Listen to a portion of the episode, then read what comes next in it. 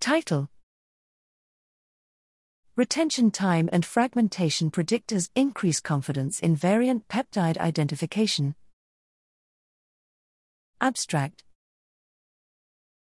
Precision medicine focuses on adapting care to the individual profile of patients, for example, accounting for their unique genetic makeup.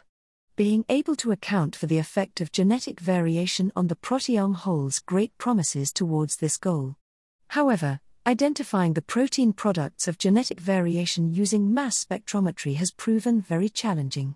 Here we show that the identification of variant peptides can be improved by the integration of retention time and fragmentation predictors into a unified proteogenomic pipeline. By combining these intrinsic peptide characteristics using the search engine post processor percolator, we demonstrate improved discrimination power between correct and incorrect peptide spectrum matches.